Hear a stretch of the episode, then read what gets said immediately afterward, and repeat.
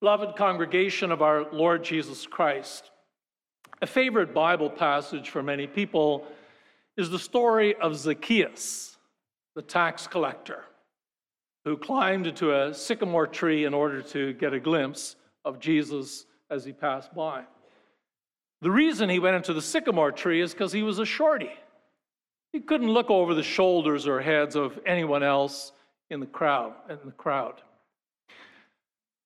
It was amazing, but Jesus stopped. He looked at Zacchaeus, said, Come down. I'm going to go to your house and eat a meal at your place. It's a cute story. Never in his wildest dreams did Zacchaeus think that the great man would come to his place. It's more than a cute story, it is a story of a profound theological message that has an implication not just for Zacchaeus, all of us.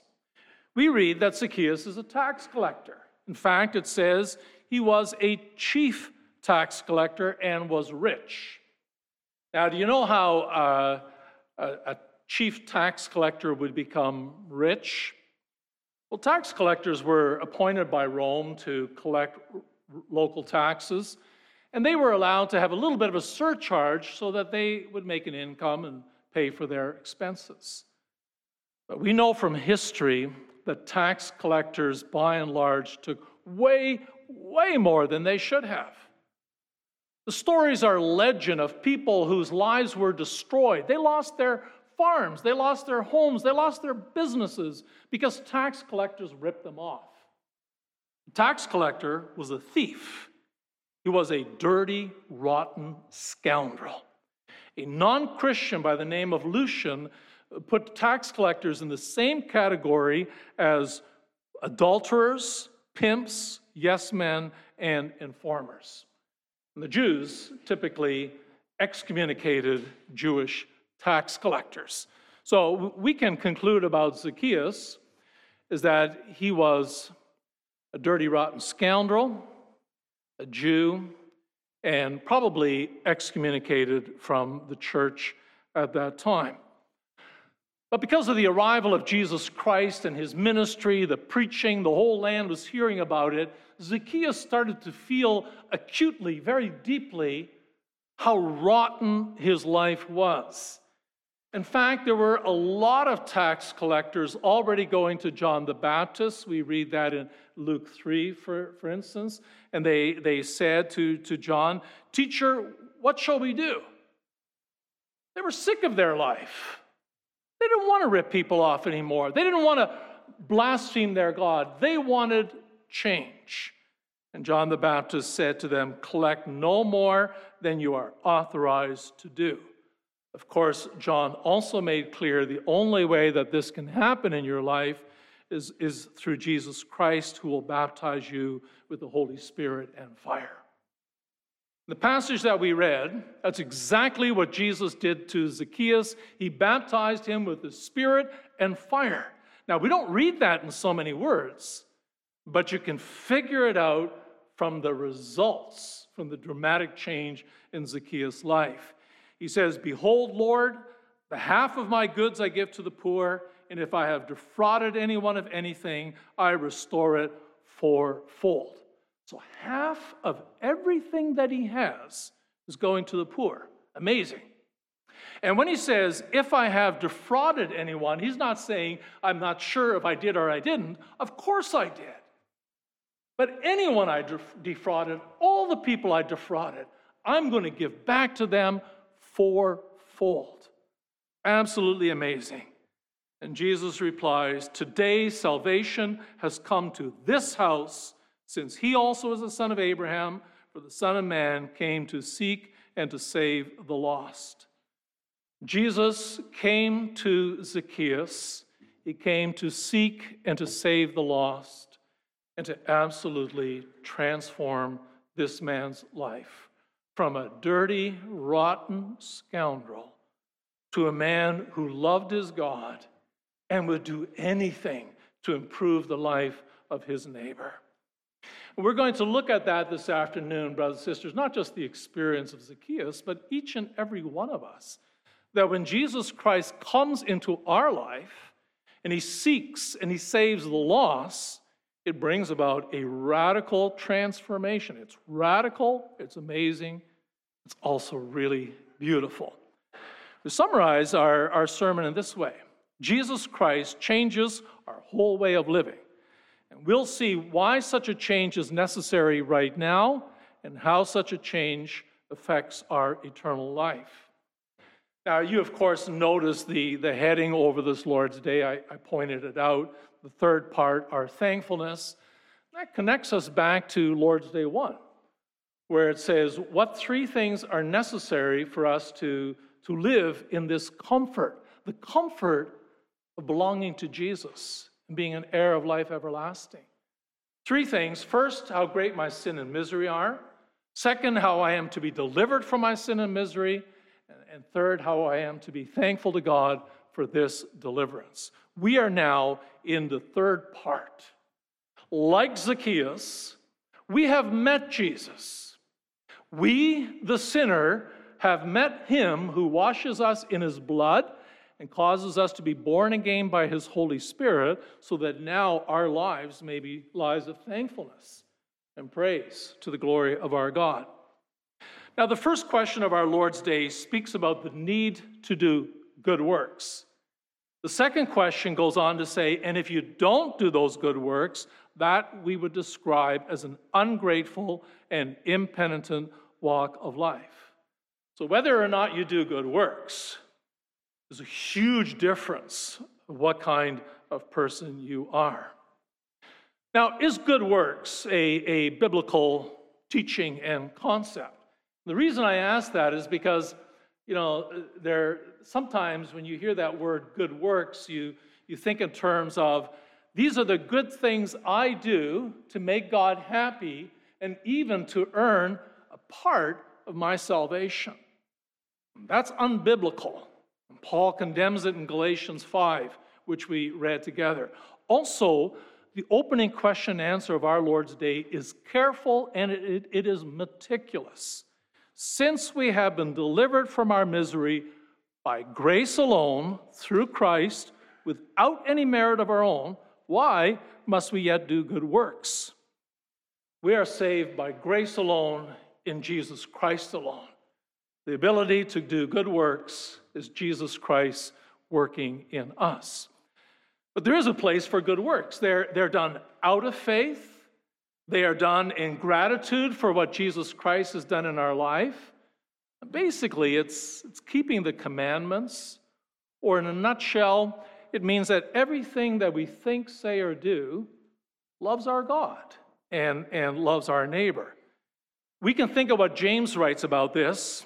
He goes so far as to say in James 2, verse 17, so also faith by itself, if it does not have works, is dead. So a Christian is not just somebody who says, I believe in Jesus Christ, but it's, it's someone who shows that he is in Christ and Christ is in, in, in him, so that what comes out of our life is truly to the praise and the glory of God.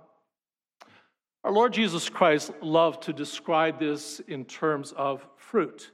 He said in Matthew 7, verse 17, so every healthy tree bears good fruit, but the diseased tree bears bad fruit. A healthy, living Christian, like a good, healthy tree, bears fruit. And that's a life. That's to the praise and the glory of God. So if you truly have faith, if you truly are born again, and you truly are thankful, it's going to show in the way you live. Now, our Heidelberg Catechism shows that there's a threefold reason for doing good works.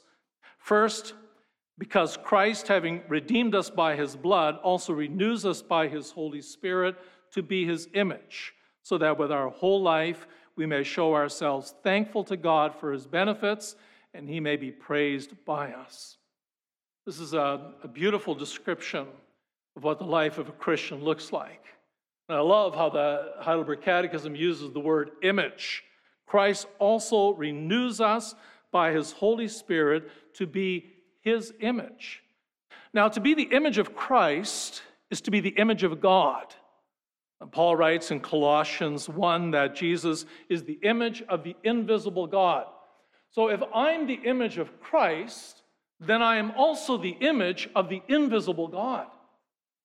That brings us right back to Genesis 1, where we read that God created us in his own image. Do you know what that means to be the image of God? Boys and girls, you know what it is to be the image of God? We got a beautiful description in, in Lord's Day 3 where we read God created us good and in his image and righteousness and holiness that we might rightly know God our creator, heartily love him and live with him in eternal life to his praise and glory. To be God's image is to be part of his family. It's to have a, relationship with him like Adam and Eve had in paradise.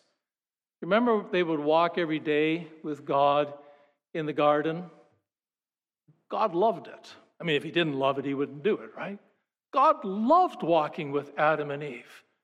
They were his children, they were his friends. They praised him, they glorified him. That's being the image of God. Now, we know that the fall into sin destroyed all of that. With the fall into sin, instead of being God's image, we became inclined by nature to hate God and our neighbor. Instead of walking with God, Adam and Eve hid from God. God, in His amazing grace, sent His own Son into this world to rescue us, to save us, and to restore us as His image. Our Lord's Day says that Jesus actually does two things. First, He redeems us by His blood. That happened on the cross, where He died, He shed His blood so that whoever holds on to Jesus Christ will receive the forgiveness of sins. Those sins are washed away, they're cast into the depths of the sea. And then God looks at us, get this, as if we had never sinned and we ourselves had fulfilled all the obedience of the law. We're in a perfect righteous state with God again in the blood of Jesus Christ. But the second thing is, he also renews us by his Holy Spirit to be his image. And that is being born again, or what the next Lord's Day describes as dying to the old nature and coming to life in the new nature. Brothers and sisters, this being born again is so radical and so powerful it makes tsunamis and earthquakes and volcanic eruptions pale in comparison. You remember that huge tsunami back in 2004 Indian Ocean? Nothing compared to you and I being born again. The Canons of Dort, chapter 4, verse 12 says it is a supernatural work not inferior in power to creation or the raising of the dead. Being born again is just as supernatural, powerful work as raising someone from the dead or God creating this world simply by speaking. When we are born again, we actually die, not physically, but even, even more terrifically, we die emotionally and spiritually. Paul writes about that in Romans 6 and again Galatians 2. I have been crucified with Christ. It is no longer I who live, but Christ who lives in me. In the life I now live in the flesh, I live by faith in the Son of God who loved me and gave himself for me. To be born again means to be united with Jesus on the cross, to die with him leave our old sinful nature buried there in the grave, in the tomb, and to rise, to be an entirely new person who's governed by the Spirit and able to live to the praise and glory of God. We saw that with Zacchaeus, you know, how, how Jesus Christ so radically transformed his life. You know, not, not to say it again because I like saying it, but he was a dirty, rotten scoundrel. He destroyed people's lives. Now he loved his neighbor and he loved his God and showed that in a meaningful way. And in the ministry of Jesus Christ, we see that so often. You know, he met with tax collectors and prostitutes and adulterers and, and robbers and, and all sorts of people, and he transformed their lives. Some became his direct disciples, or certainly that broader group of disciples. Remember when Jesus was hanging on the cross, there was that criminal. Who knows what that guy had done? It was bad enough they were crucifying him. And at first he mocked Jesus, but Jesus touched his mind, his heart, and his soul. That day he came to faith and knew what it was to be washed in the blood of Jesus and born again. And Jesus says, You know, today the two of us are going to be in paradise. Remember Saul on the road to Damascus, be breathing threats against the Christian church. Jesus stopped him. He was born again, and the world's greatest monster became the world's greatest missionary.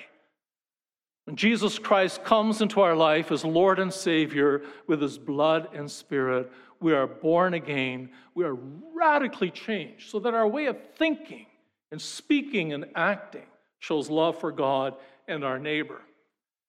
Now, Paul describes that in Galatians 5, where he talks about walking with the Holy Spirit and keeping in step with the Holy Spirit.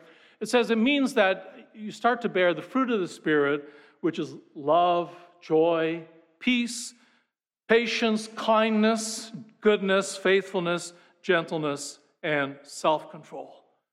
The old ways are crucified. This is the new way of, of being a Christian, of believing in Jesus Christ. You know that we sang Psalm 116 together.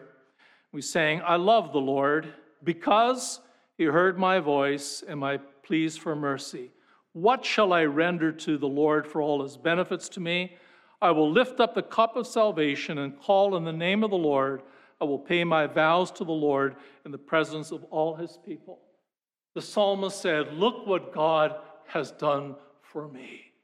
What can I render to him but a heart that thanks him, that praises him, and serves him with my entire being? You know what we're talking about here, brothers and sisters, don't, don't we? Like, this is a description of us, isn't it? The fruit of the Spirit love, joy, peace, patience, kindness, goodness, faithfulness, gentleness, self control. A description of who I am, right? Or is it? Do you find that we're not always that kind and gentle and self controlled with people in our lives, maybe our own spouse or our children, our parents, or other members of, of the church? Are we holding grudges, looking down on certain people because of their opinions or whatever? Are we harboring lustful sexual thoughts in our heart and our mind? We say to ourselves, we got to change. I'm not bearing the fruit of the Spirit, or certainly not as much as I, I think that Scripture is, is expecting of me. God is expecting. I got to work harder. Good luck with that. It's not going to work. You, you can't work harder. You can't make this better. What we need is Jesus Christ. And that's where Bible reading and prayer and meditation is so sweet and so beautiful and so powerful because we get to know Jesus, not just as some person out there, but as my Savior. I know what His blood does to me. I know how His Holy Spirit has come into me. What a joy, what a privilege to be free from my former sins and the more conscious we are of that, the more aware we are of that, the more naturally, sweetly, gently, but powerfully we want to give our life to the praise and the glory of God. It's Jesus and He alone in our life that changes everything. Now, notice that our Lord's Day adds a second reason for doing good works. Further, that we ourselves may be assured of our faith by its fruits. One of the footnotes we've already quoted, Matthew 7, verse 17, where Jesus said, So every healthy tree bears good fruit, but the diseased tree bears bad fruit. There's something so uh, beautiful and comforting about what our catechism is pointing out here. It's nothing like knowing for sure you're a Christian, assured that, that Jesus is, is your Savior. Because there are things in our life that can, can make us doubt that. You know, maybe the, the sins that we are committing the fact that we don't pray as much as we should, we're not reading our Bible uh, all that much. How, how do I know that I really belong to God and am walking in the way of life everlasting? Well, this is something that, that you learn very gently and very contemplatively. That means just thinking about it. I mean, did you ever hear a sermon that stabs your conscience, convicting you of a sin? or a Bible, even prayer at night. You're praying at night and, and you realize, you know, how far, how far you have fallen short. And, and you call to God and, and you pray to Him. You know, we have our struggles. You know, throughout my ministry, for instance, uh, so many young men have, have told me that they struggle with lustful thoughts and how they wish they were free from that. But when you see in your life a growth, where more and more you get irritated with your sinful thoughts and behavior, and that you actually are sick of it, and you're moving away from it, you know right there and then it is the Holy Spirit working in you. Seeing, you know, increasing disgust for your sin uh, you're seeing that you're, you're starting to break free from it, that you're actually walking in the ways of God, is a, a gentle, sweet assurance that, that with all our weaknesses and shortcomings, we are a child of God. The Holy Spirit is working in us. Also, our, our children and our, our young people can see that, you know, we always talk about the dangers of, of bullying and, and leaving other children and young people out.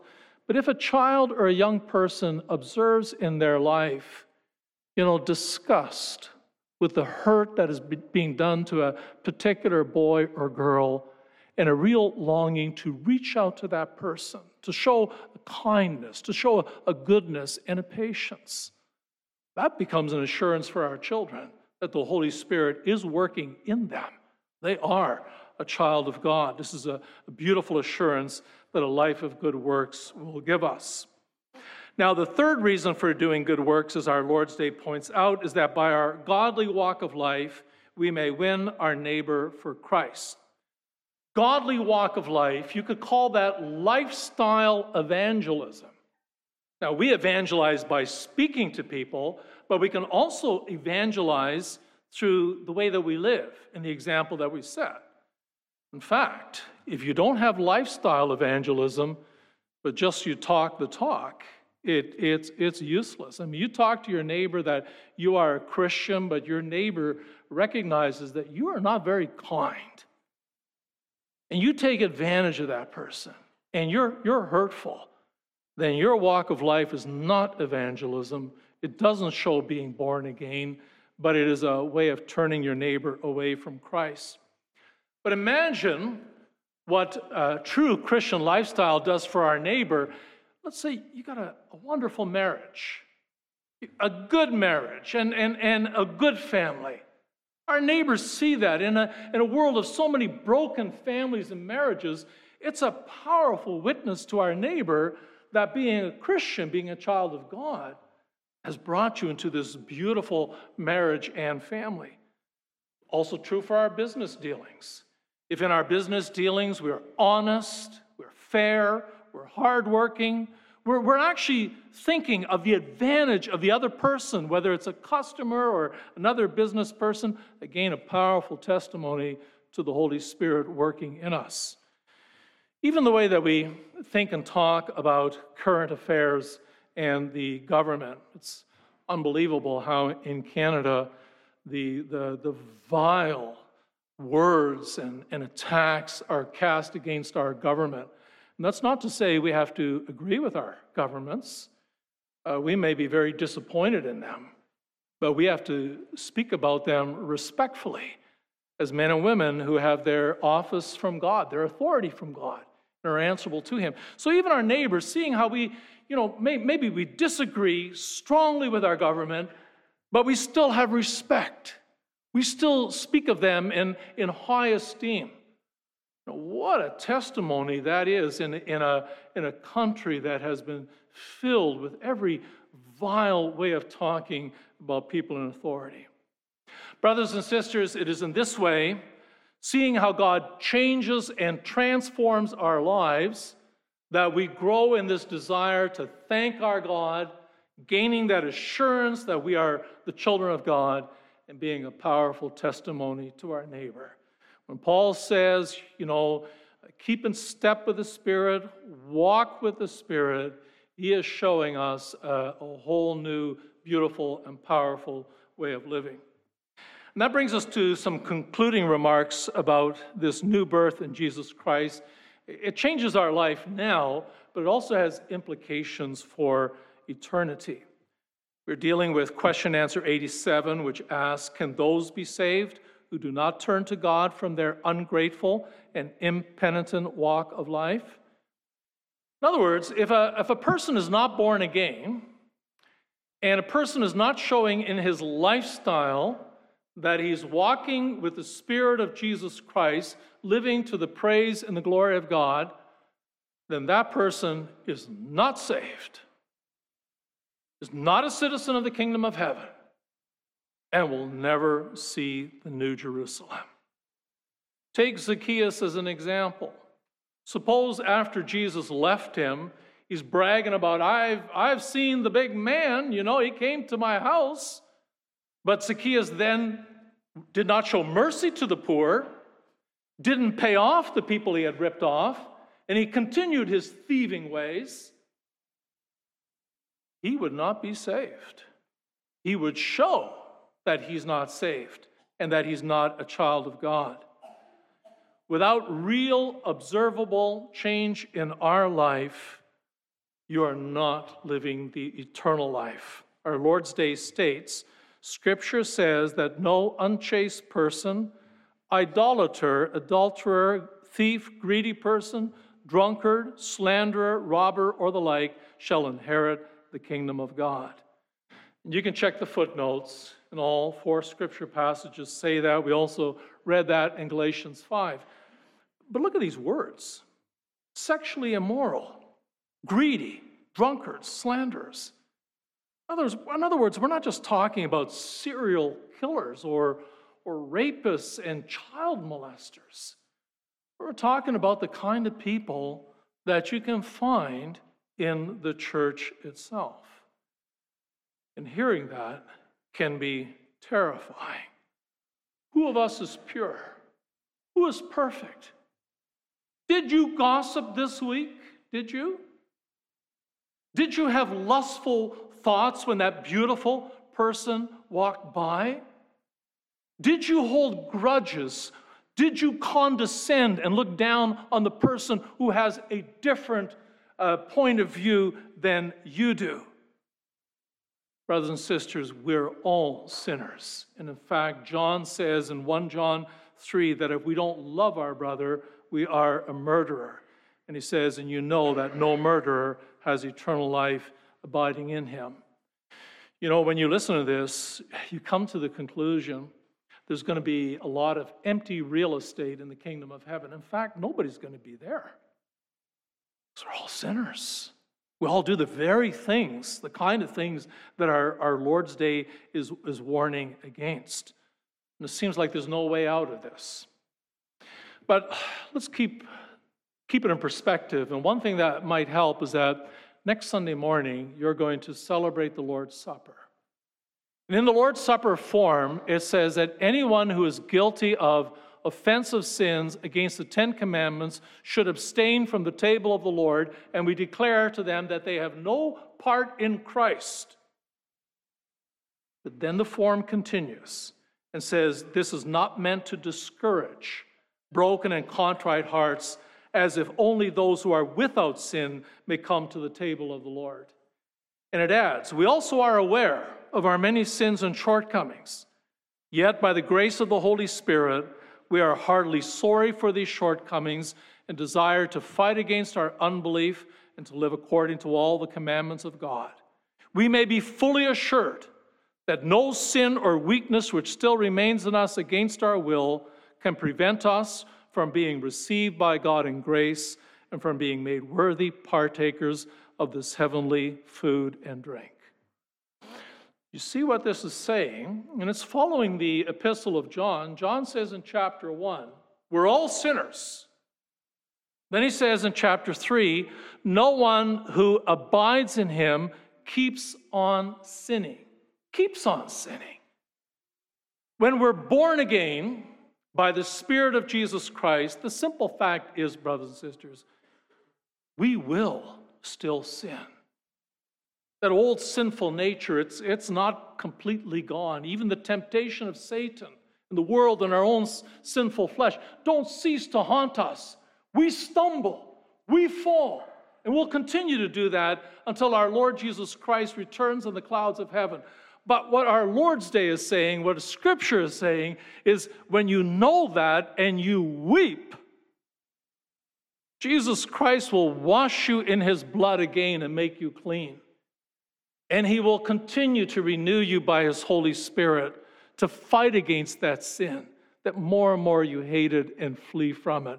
Will you fall? Yes. But you'll also rise and give your life and surrender it to God.